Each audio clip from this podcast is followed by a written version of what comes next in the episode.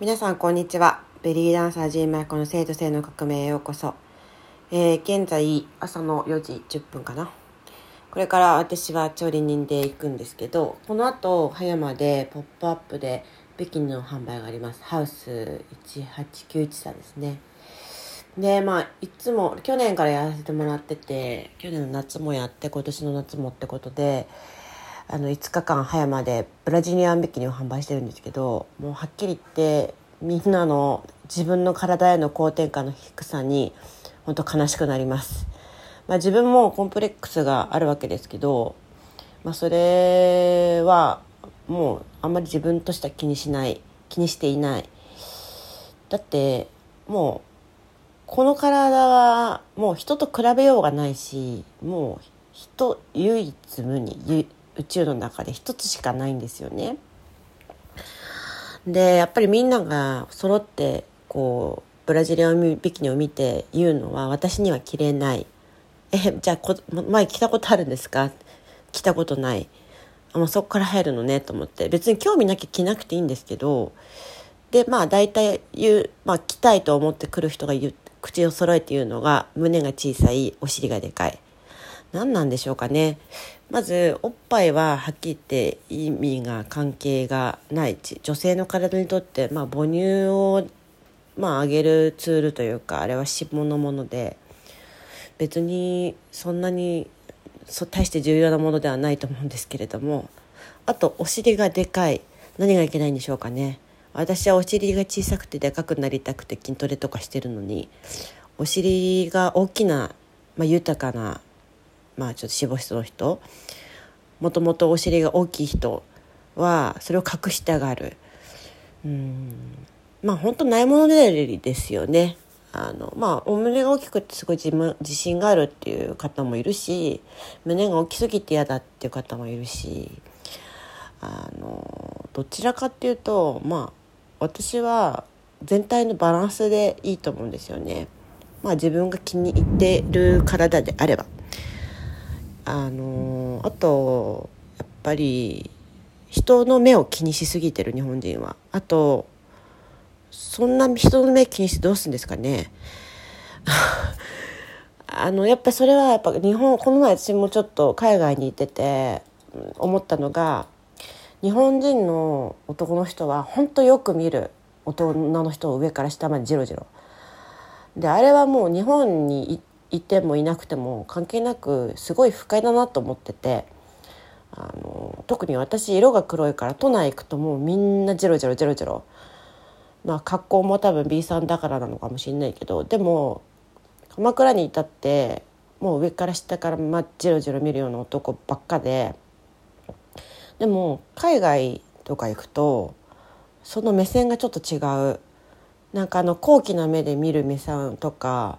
はなくて女性を女性を高貴な目で見せ見る必要はなくて逆にナンパでなんかちょっと目線ウィンクじゃ的なのはあるけどああいうなんか無意味な観察っていうのはないんですよね。多分それ日本人の女性もそういうの慣れちゃってるからおそらくそういうので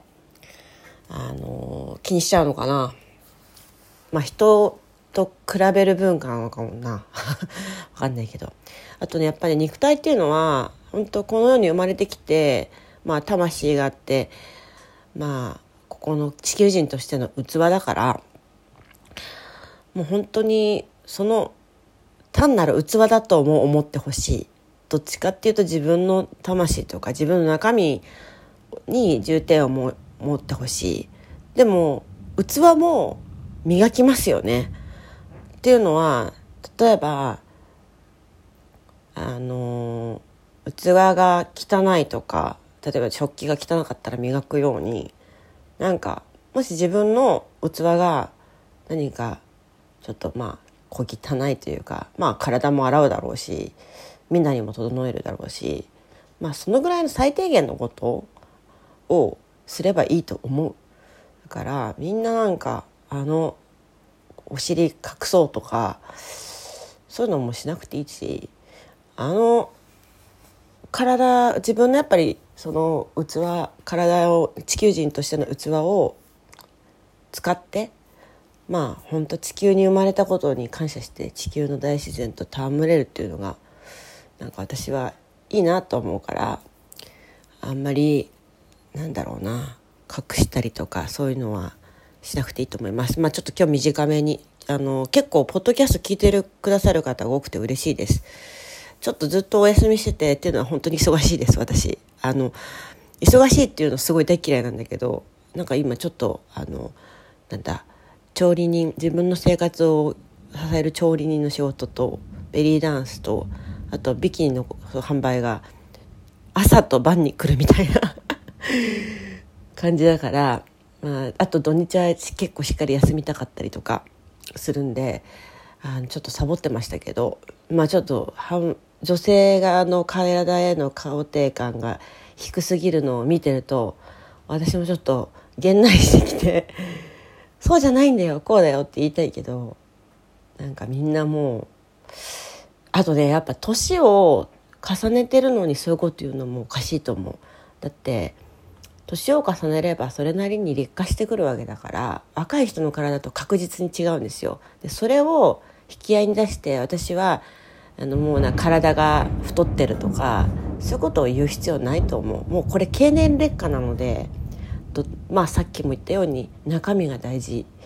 うん、でもその中身が外に出るわけですよね。中身が輝いて外も器も磨かれるって感じ、うん。まあ、どっちも磨かなきゃいけないっていうか、